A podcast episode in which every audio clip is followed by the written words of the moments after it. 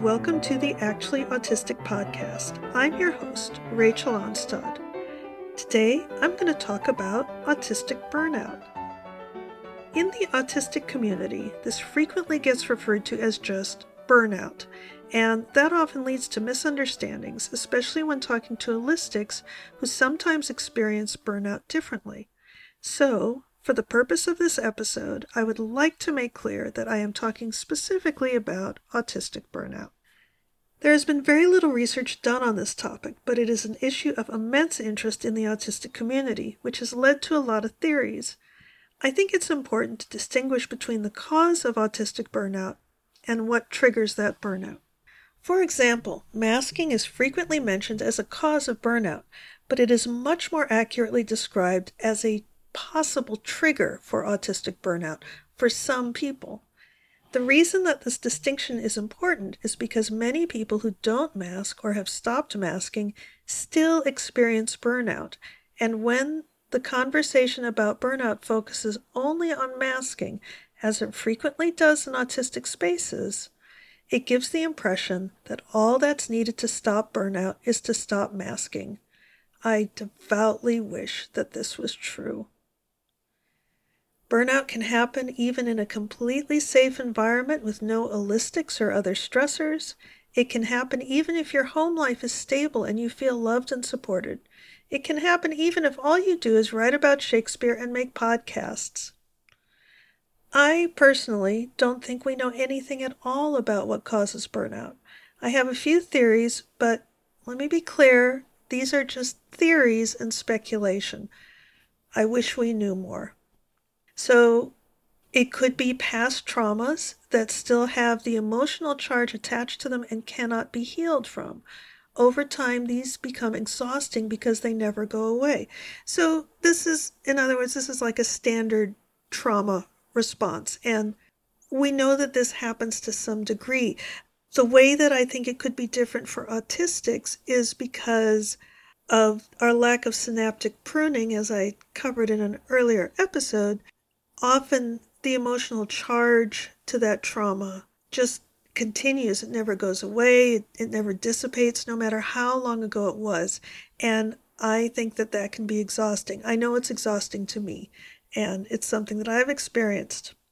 Okay, here's theory number two it could be age related. As we age, the difficulty of being autistic in an allistic world, even if we don't mask, or maybe especially if we don't mask, may just wear us down over time.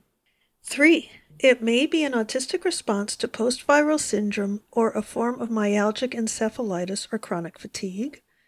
And I'm not going to go into that a whole lot here because I'm going to talk about it in another episode, but there may be a connection here to autistic burnout.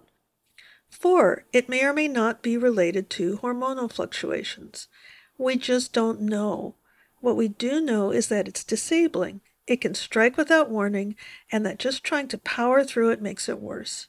It is not depression, although it can be co occurring with depression. We know that it is more prevalent in women, but that may be because women are more likely to talk about it because of societal gender norms. The experience of burnout is extreme exhaustion and hypersensory sensitivity. It can strike without warning and then go into remission, and there is no clear reason why. There are often co occurring medical conditions that may be a factor, but again, so little research has been done that we just don't know.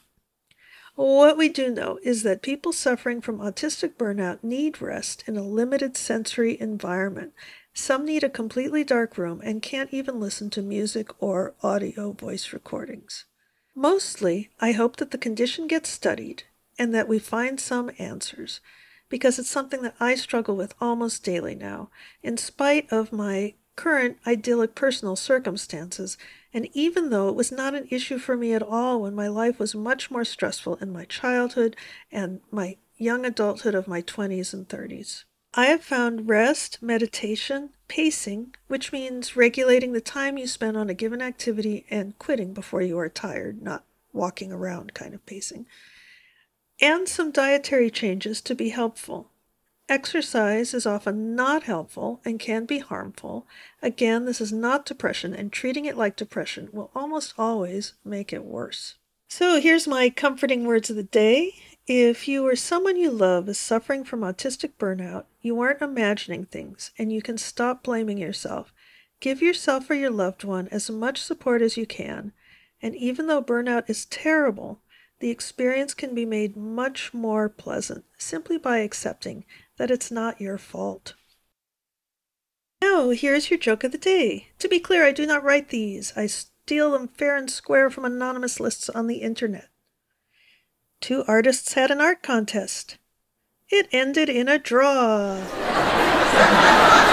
Thanks for hanging out with me on this mini episode of the Actually Autistic podcast. If you are interested in hearing more of my content and like Shakespeare, then you are in luck. I have two podcasts, one called There Will Be Body and another one called The Twelfth Night Podcast by Rose City Shakespeare. And I wrote a book called A Midsummer Night's Dream Illustrated Handbook and Encyclopedia. If you are listening to this maybe later on, 2023 or later, then I probably have another book out already called The Twelfth Night Illustrated Handbook and Encyclopedia, and I'm probably working on one for Romeo and Juliet by 2023.